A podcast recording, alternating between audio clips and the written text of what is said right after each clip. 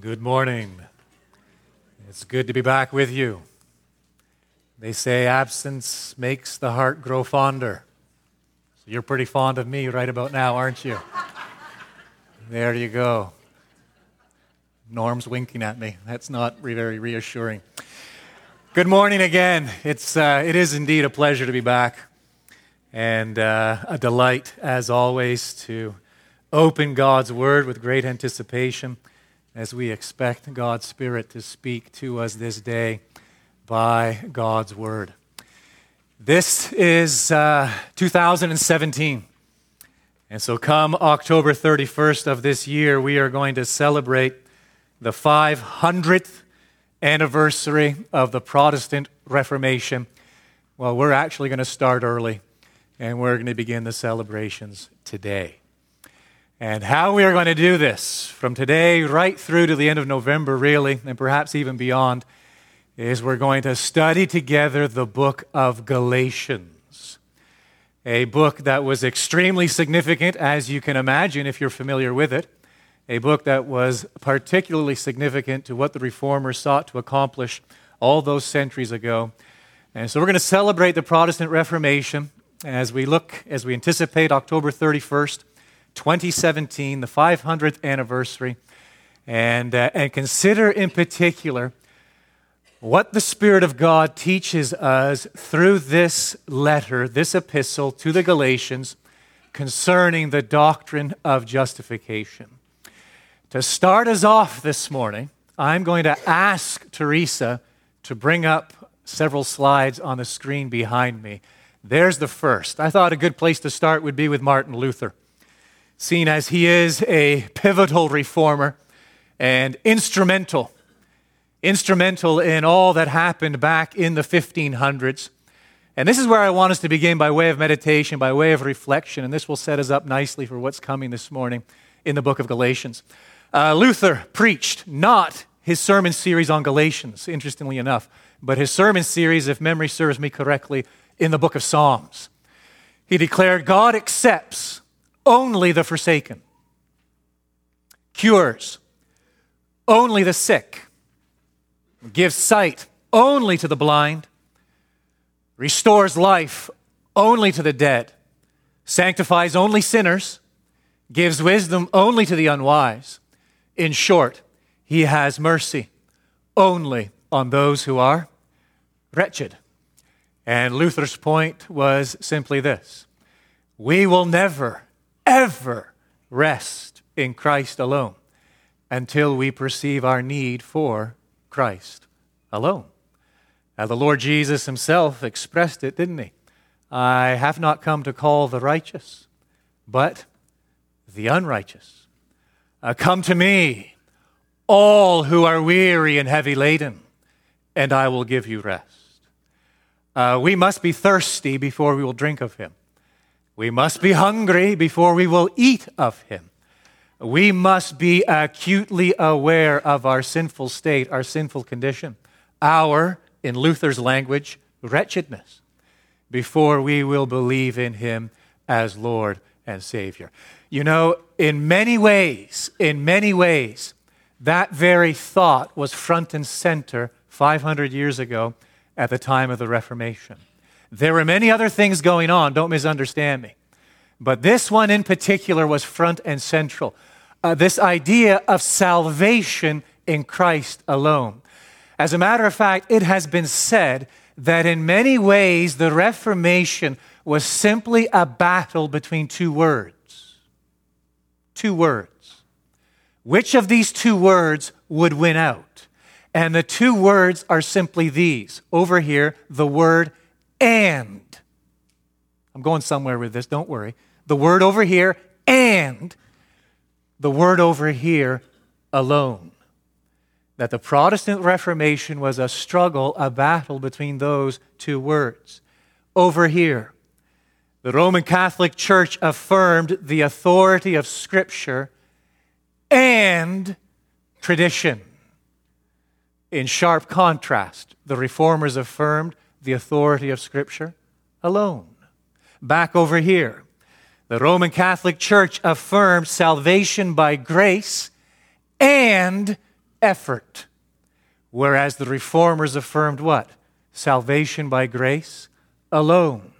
The Roman Catholic Church, on their part, clearly affirmed the doctrine of justification by faith and effort, works. Whereas the reformers affirmed the doctrine of justification by or through faith alone. The Roman Catholic Church pointed people to Christ and saints, masses, pilgrimages, penances, and indulgences as the way to obtain favor with God. Whereas the reformers affirmed what? Salvation in Christ alone. The next slide, Teresa. Here's a little quote from another reformer, John Calvin, and he sums it up beautifully. He sums up the reformed position wonderfully. We see, don't we? I pray we do. We see that our whole salvation is found in Christ. Let us drink our fill from this fountain and from no other. Salvation in Christ alone. This is the great theme that I pray will resonate with us. I trust it will strike a chord in these coming months as we begin our study in Galatians and as we proceed through verses and paragraphs and chapters and we follow the Apostle Paul's carefully woven line of thinking and argumentation, this great overarching theme, I trust and I pray the Spirit of God will impress upon us salvation in Christ alone. It is a truth that has echoed through the corridors of time ever since the Reformation, and it is a truth that we must unapologetically declare today. How can a man be saved? How can a woman be saved? How can a boy be saved? How can a girl be saved? Simply put, by stop looking at yourself. We look away from ourselves and we look to the Lord Jesus Christ alone. His finished and complete and perfect and full work upon Calvary's cross. This is what Paul is all about in his epistle to the Galatians. Next slide, Teresa. A little bit of an introduction then to this book. My apologies to anyone sitting about halfway back. That's going to be a little bit of a test for your eyes. There you have a map. And the map obviously is of the eastern Mediterranean. And so, point of reference, bottom right hand corner, the city of Jerusalem. So far, so good? Wind your way up the eastern side there of the Mediterranean Sea. You come into Syria. And just there above that word Syria, you'll find the city of Antioch. In the year 45 AD, more or less, that's where the Apostle Paul is living. And he's part of the church in Antioch. And one day the Spirit of God sets Paul and Barnabas apart for the work to which he has called them, the work to which he has appointed them. And Paul and Barnabas, off they go. They set sail. And they head to the island of Cyprus, right there in the middle of the Mediterranean Sea. And they arrive on the eastern shore and they travel to the western shore, and everywhere they go, they proclaim the gospel. Having traversed the island, they get on another ship and they sail to what was known as Asia Minor, modern day Turkey. And they land at a place called Perga, I think that is. And having preached the gospel there, they made their way inland by foot. And they come to the cities of Antioch, not the Antioch they left, a different Antioch, way up there in the middle. Lystra, Iconium, and Derbe. You can read all about it in the book of Acts, chapters 13 and 14. Those four cities are located where? Galatia.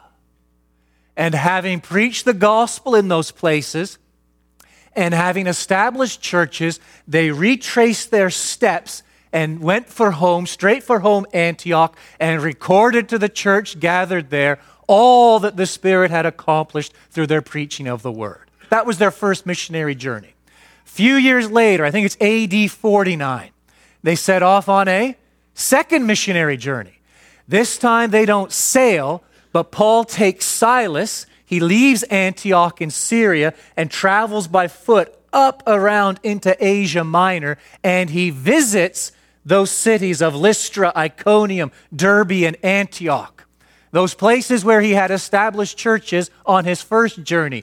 And he keeps heading west, way over to Ephesus, and then even further into what? Macedonia and Greece, cities like Corinth, Thessalonica, Athens. And then he returns all the way back home to Antioch, his sending church. And then I think the year is 51 or 52 AD. Paul goes off on his third missionary journey. And where does he go? Again, he travels up through Turkey. He passes through the regions of Galatia, undoubtedly visiting all those churches again heads westward into Macedonia and Greece again, and then eventually ends up way down there in the bottom right in the city of Jerusalem. And there he is arrested. And there he is transported, is he not, all the way to the city of Rome, where he awaits trial before the emperor. And on that note, the book of Acts closes. But you see, this region of Galatia, and these cities and these churches figure prominently in the ministry, the three missionary journeys upon which the Apostle Paul embarked. And as we read the book of Acts, these three missionary journeys, really from chapter 13 right through to chapter 21, we get some hints as to how the work was going. Next slide, Teresa. And I've just extracted three, three statements from those chapters. Acts 13, verse 49 the word of the Lord was spreading throughout the whole region. What region? It's Galatia. That's in view there. Acts chapter 14, verse 21. They appointed elders for them in every church. Every church they establish in every city is now thriving and they've appointed leadership. Acts 16, verse 5. The churches Again, Luke is speaking of the churches in Galatia were strengthened in the faith and they increased in numbers daily. And so the work has a fantastic start. I mean, Paul is preaching the gospel, the word of the Lord is spreading as Christ reigns supreme over all things and reigns by his word and his spirit, and through the ministry of these apostles and this missionary band, as the word is proclaimed, the Spirit of God works. Men and women receive, hearts are opened, churches are established, leadership is appointed, and these churches are thriving. Something goes wrong. Uh, something dreadfully goes wrong. We have a harbinger there's a warning of it early on. Between the first and second missionary journey, as recorded in Acts 15, what happens? There are problems. Oh, the map is gone. But Antioch, the church that sent Paul out, there are problems in Antioch. What has happened? Judaizers have infiltrated the church. And these individuals who have infiltrated the church are teaching that in order to be saved, yes, you must believe in Christ. And you must be circumcised. You must observe the Mosaic law in order to truly be a follower of Christ. It causes quite the stir, as you can imagine. It actually leads to the convening of a council in the city of Jerusalem. Paul and Barnabas travel down to Jerusalem as representatives of the church in Antioch. A, a, decree is issued by that council in Jerusalem. But there we see very early on in the church's history this struggle with the very essence of the gospel. What does it mean to be saved? How is a man, a woman made right in the sight of God? As far as the Apostle Paul was concerned, the answer was simply this in Christ alone. But there were those already, first century, as er, you're only 15 years after the death, burial, and resurrection of the Lord Jesus Christ. There are already those who are inserting an element of works righteousness into the church, into the gospel thereby corrupting the good news of salvation. And as these, this begins to take root in Galatia, as this begins to form this kind of opposition now in the cities of Galatia, uh, these churches turn in their opposition toward Paul. And they begin to ask really two questions. Next slide, Teresa. This is the last one. They begin to ask two questions, and this becomes evident in the letter as a whole. First of all, they begin to question the authority of Paul's mission. Who is this guy, and why should we care? Is he really an apostle? If he is an apostle, is he a sub apostle? Why should we give any more attention to him than anyone else? Why should we listen to him as opposed to listen to these other teachers which we have in our church? They begin to question the authority of his mission. And secondly, they begin to question the accuracy of his message. We think he's got it wrong. Uh, we're now hearing something else. Uh, this is how we think uh, things should work. This is our understanding of the gospel. We're not sure Paul even is a man possessed with authority. We're not sure Paul even is a man who's been commissioned by the Lord Jesus. And now we're beginning to doubt and question the authenticity and accuracy of his message. This is the condition in which these churches find themselves in this region known as Galatia. And so, what does the Apostle Paul do? You've guessed it. He picks up his pen and he and he writes. And follow along now as we've opened our Bibles to the book of Galatians and pay careful attention as I read his salutation to the churches of Galatia. And keep in mind, in particular, those two things which are on the screen. They are challenging, they're questioning his mission, his authority, and they're challenging and questioning his message. And so listen to how he now opens this letter. Paul, an apostle,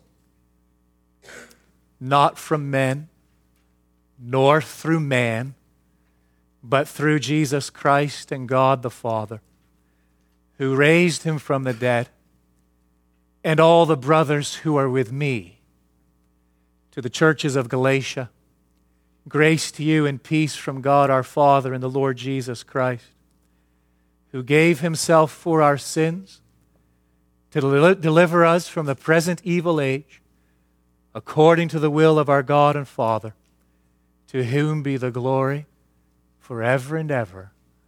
Amen. What is the first thing Paul does in this salutation? He begins by defending the authority of his mission. Paul, an apostle. He could have left it there and simply moved on. He adds three things. Firstly, not from men, nor through man. My apostleship, its source is not from man, its agency is not from man but through Jesus Christ and God the Father. And so he is making it very clear as to who has sent him, as to who has commissioned him. Notice, secondly, God the Father who raised him, that is, raised Jesus Christ from the dead. Why does he insert the resurrection in his salutation. Why, in his defense of his apostleship, does he feel it necessary to mention the resurrection of Christ? I think his point might simply be this look, the other apostles appointed by Christ during the season of his humiliation. Me, appointed by Christ by virtue of his exaltation. It was the risen Christ who appeared to me on the road to Damascus. It was the resurrected Christ, the one ascended to the right hand of his Father, enthroned in majesty on high. My apostleship has not come from men, my apostleship has come from him, the risen Christ. And he adds, thirdly, and all the brothers who are with me. I'm not alone. Please understand churches in Galatia. You are opposing me. You have set yourselves up against me. You are questioning my authority. Please grasp, you are actually setting yourselves over against not just me, but all those who are with me the brothers, the churches of Christ. And so Paul is making it clear from the outset this is a subject he is going to hammer away at in the first two chapters. The authority behind his mission. You see, Paul clearly understands that when the Lord Jesus commissioned the disciples, when he said to them, Just as the Father sent me, so I send you, that the Lord Jesus was investing them with divine authority and he was calling them to a very specific, well defined ministry in the establishment of the church. And Paul himself was added to that number. And Paul understood his ministry and his role as an apostle. An apostle, not a mere messenger, as the word is often used in the New Testament, not a mere gospel preacher, as the word is often used in the New Testament, but as a commissioned representative of the Lord Jesus Christ, thereby invested with divine authority to such a degree that he could write to the church at Thessalonica when you received the word of God which you heard from us, you accepted it not as the word of men, but as what it really is the word of God. So Paul's in quite the mood, isn't he? He's not messing around in this letter. He really isn't. He comes out swinging. Uh, graciously, yes. Filled with the Spirit, undoubtedly. Tinged with compassion, unquestioningly. But the gospel is at stake. The gloves are off. And right from the outset, he makes it clear you're questioning my authority. Please understand, I am sent by the risen Christ. And what I proclaim, the word we deliver to you, is the Word of God. He doesn't leave it there in his intro. He then addresses this second nagging issue and he defends the accuracy of his message. Verse 3 Grace to you and peace from God our Father and the Lord Jesus Christ. Grace and peace. Is there a greater quest? This is the human quest. This is the quest of all quests. How can we know the grace of God? And how can we experience peace uh, with God? These churches in Galatia, they are undermining Paul's message by denying that salvation is in Christ alone. And so Paul cuts right to the chase, third verse grace to you and peace from God our Father and the Lord Jesus Christ. Okay, this grace, this peace, how? This is the question. This is the issue. This is the point of contention. How do these things come to you? How do we receive these things? And what does Paul do in the remainder of the salutation?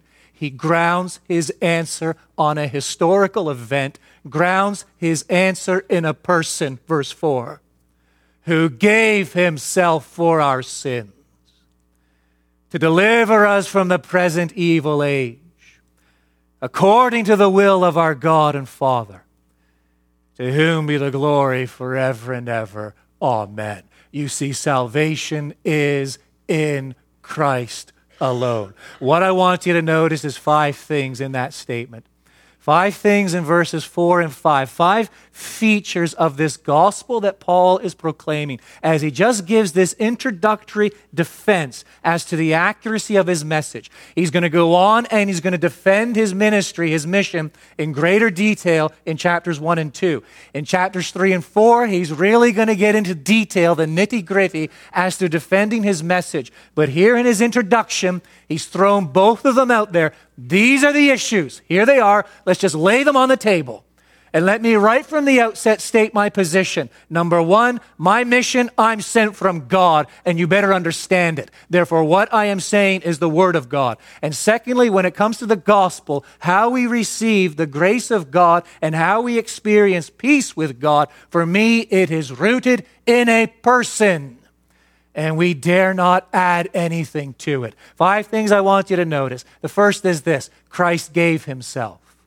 Outset of verse 4 the Lord Jesus Christ, who gave himself. He gave himself by becoming a man, didn't he? The very incarnation. He gave himself by taking the form of a servant. He gave himself by living in a fallen world. He gave himself by ministering constantly to those in need gave himself by enduring opposition, resisting temptation, suffering arrest, suffering abuse, but far eclipsing all of these. What does the Apostle Paul have in mind? What is the Apostle Paul speaking of? Simply this Christ gave himself. He gave himself by dying on the cross. It speaks of the voluntary nature of his sacrificial offering. Christ never hurled screams of rage toward the heavens. He never screamed threats of defiance toward the crowds. He never uttered sobs of self pity. He never claimed his rights or promoted his interests the Lord Jesus Christ never, ever considered himself. He gave himself. Oh, for the joy that was set before him. He endured the cross, despising the shame. That's the first feature, the first feature of Paul's gospel. Here's the second Christ gave himself, right there in verse 4, for our sins. In one of his sermons on this verse, Martin Luther proclaimed the following These words Christ gave himself for our sins are thunderclaps from heaven against all self righteousness. I was sound asleep, as I'm sure many of you were, the night before last. And I think it was maybe three o'clock in the morning, was it? I thought something had landed on the roof. Boom! And that thunderstorm rolled through. Those thunderclaps. This phrase was already on my mind as that thunderstorm unleashed itself above Glenrose. And how Martin Luther applied, used, made use of that, that image from creation, these words that Christ gave himself for our sins. These words are thunderclaps from heaven against all kinds of self righteousness. Christ did not give himself to set an example for you. He did not give himself so that you might have a second chance in life. He did not give himself to show you just how particularly precious you are. He gave himself for sins he gave himself because we have a most basic, fundamental problem. And it is this we are riddled from the top of our heads to the bottom of our feet with sin. And we have a problem. It is our love of self. And this love of self manifests itself in 101 ways daily. And the most gross way in which it manifests itself is this we are idolatrous by nature. And we will naturally incline prostrate ourselves to anything but God. And God is offended beyond our wildest imagination. And the consequences of that offense, the consequences of that sin is what? His wrath. But here we have the Lord Jesus giving himself for our sins. Oh, again, Luther's a great phrase, one I heard years ago, never forgotten it. Luther, we carry the nails of Calvary in our pocket. Right now, my friend, you've got the nails in your pocket. I have the nails in my pocket. It was my sin that nailed him there. He was not there by accident. He was not there because some great injustice was committed, although it was. He was not there again to just to demonstrate some sort of selfless act. He was not there because he was some sort of political rebel or, or, or, or, social revolutionary that, that fell in disfavor with, with the governing authorities. He was there voluntarily and he gave himself for our sins. Oh, the poet writes, for Christ, my loving Savior, hath drunk up the wine of thy fierce wrath. What bitter cups were due to be had he not drank them up for me. Oh, the cup was full to overflowing, my friend, the cup of God's righteous indignation, the cup of God's wrath towards sinners. And yet the Lord Jesus Christ gave himself for our sins. The third feature of Paul's gospel is this Christ gave himself to deliver us, right in the middle of the verse, fourth verse, to deliver us from the present evil age. The word in the Greek is used three times by Luke in the book of Acts. Let me share them with you, and it will help us really understand what this word means. Acts 7:34 I have surely seen the affliction. The Lord is speaking, is reference to an historical event, the Exodus. I have surely seen the affliction of my people who are in Egypt, and have heard their groaning, and I have come down to deliver them. Their condition is helpless. They are enslaved. Their condition is perilous. There is absolutely nothing they can do to help themselves, as there they are languishing in the land of Egypt. God comes down to rescue them. Acts 12 11. When Peter came to himself, he said, Now I am sure that the Lord has sent his angel and rescued me from the hand of Herod and from all that the Jewish people were expecting. Peter, he was in jail, in chains, in fetters, ball and chain, locked, sealed, locked away. And yet he was rescued, delivered, unable to deliver himself, at the mercy of others. One more reference, Acts 23, verse 27. This man was seized by the Jews. It's a reference to Paul. He was seized by the Jews and was about to be killed by them. But when I came upon them with the soldiers, I rescued him. He was about to be killed, he was about to be trampled, he was about to be torn limb from limb. I intervened and I delivered him. Back to our text in Galatians 1. The Lord Jesus gave himself for our sins to deliver us. That is to rescue us. We were in a perilous condition, a life threatening state, and we were in a helpless condition. There was nothing we could do to save or rescue or deliver ourselves. And to deliver us specifically from what? The present evil age. The present age is evil because sin permeates our personal lives. Sin permeates our social institutions. This present age has a prince, the prince of the power of the air, the devil himself, who works in the hearts of men and women all sorts and forms of unrighteousness. But as those who've been rescued, as those who belong to the Lord Jesus, we no longer belong to the present age. We are members of the age to come. The age to come has already dawned. We await its fullness at Christ's return, but we are already members of that age to come. We're no longer enslaved as those who've been rescued.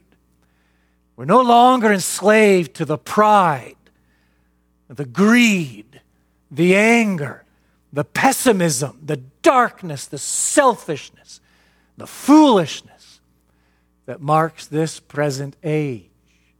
But the Lord Jesus Christ, He has given Himself up for our sins, and in so doing, He has rescued us. But there's a fourth feature of Paul's gospel. Here it is Christ gave Himself, the remainder of verse 4 into verse 5. He gave Himself according to the will of our God and Father, to whom be the glory forever and ever. Amen. Note firstly the significance of this statement that he gave himself. He gave himself according to the will of our God and Father.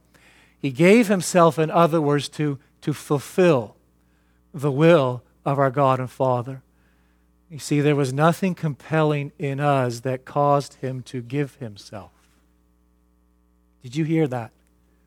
There was nothing compelling in us that caused him to give himself. Similarly, there was nothing lacking in him that caused him to give himself.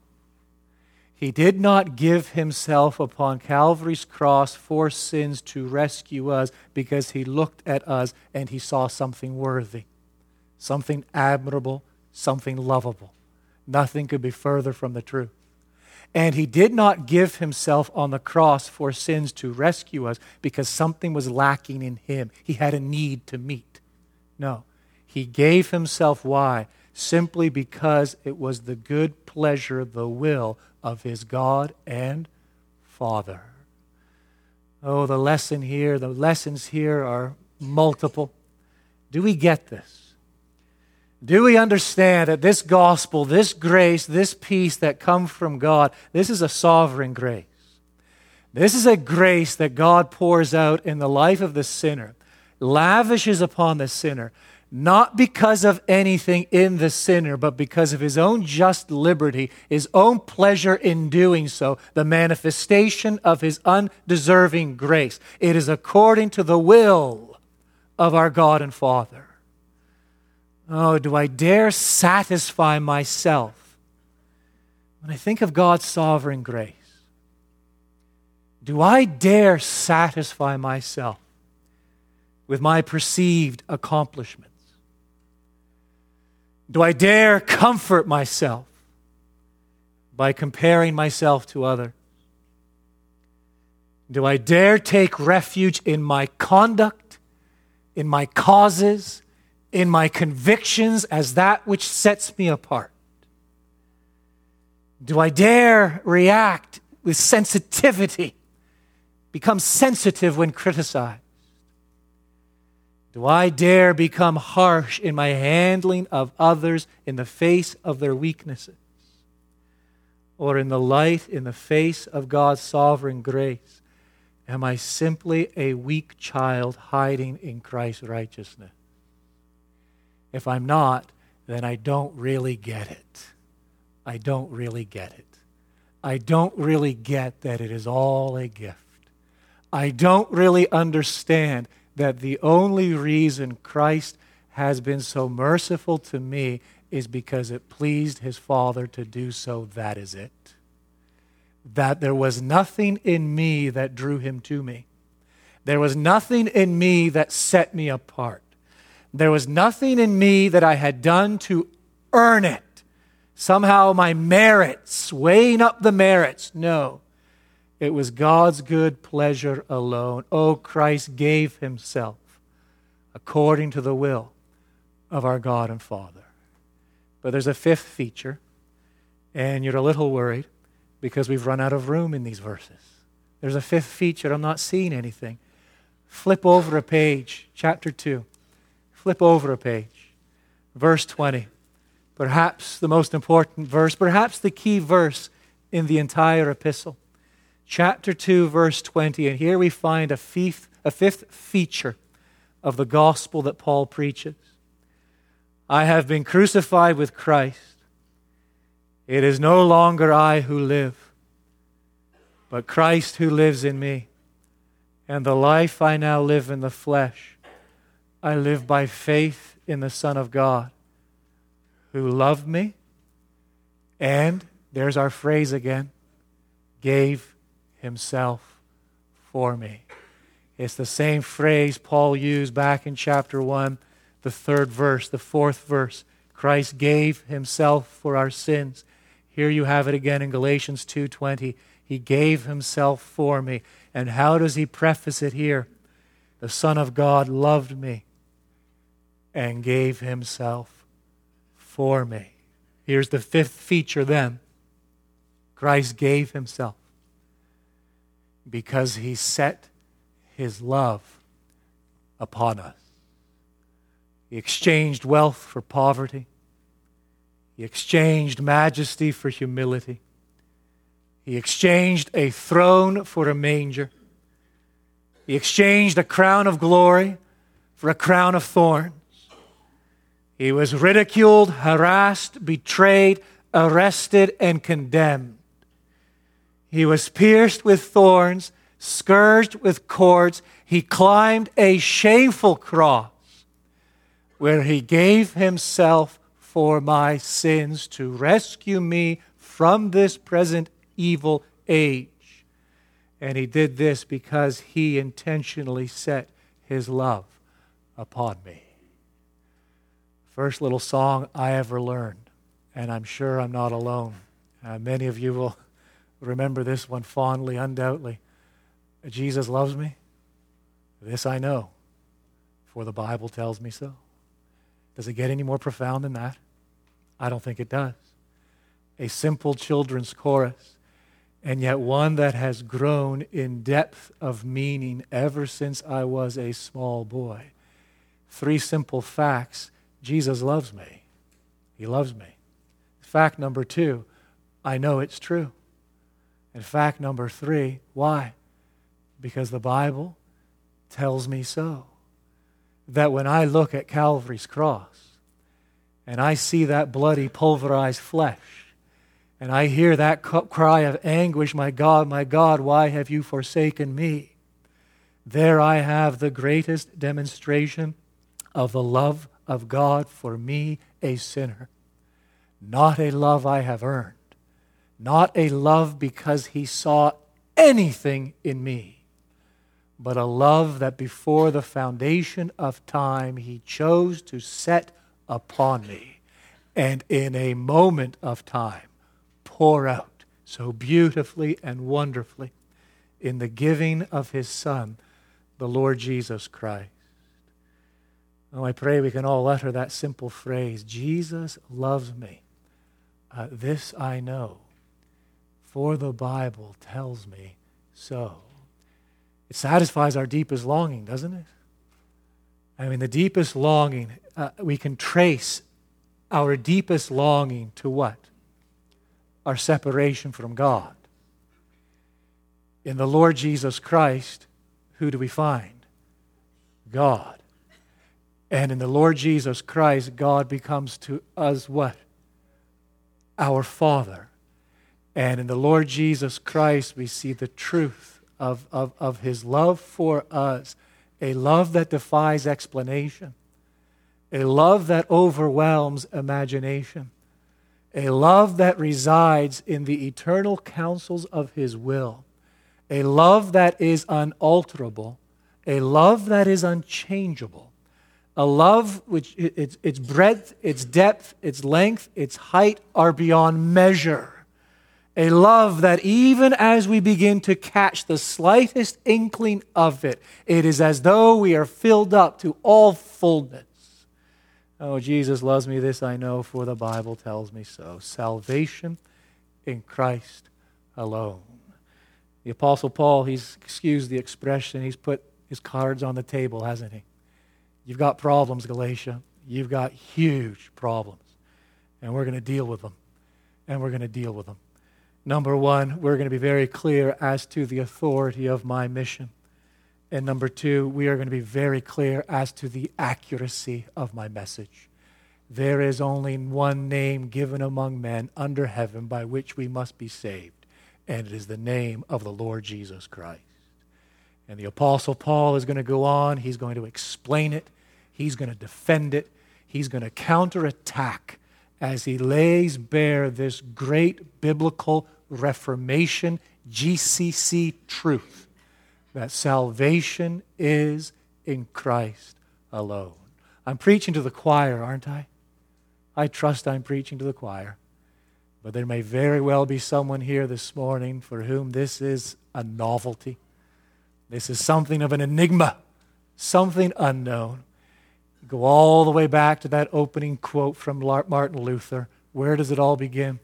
By identifying our own wretchedness, our condition before a holy God, and exactly what it is we merit from a holy God and understanding that provision, oh, bountiful provision for the salvation of sinners, has been made through the atoning sacrifice of the Lord Jesus Christ for all who come to faith in him. Our Father, we do pray that as we study your word together, study this epistle, that you would give us understanding from on high, that you would enlarge our grasp of the gospel and your grace toward us in Christ. And that you would correspondingly heighten our love for you and appreciation of your love for us. May our hearts truly be warmed this day as we consider Christ, as we look to him. And may you help us to fix our eyes, our spiritual eyes upon him, and in him find great joy, great peace, great comfort. And we ask it for your eternal glory. Amen.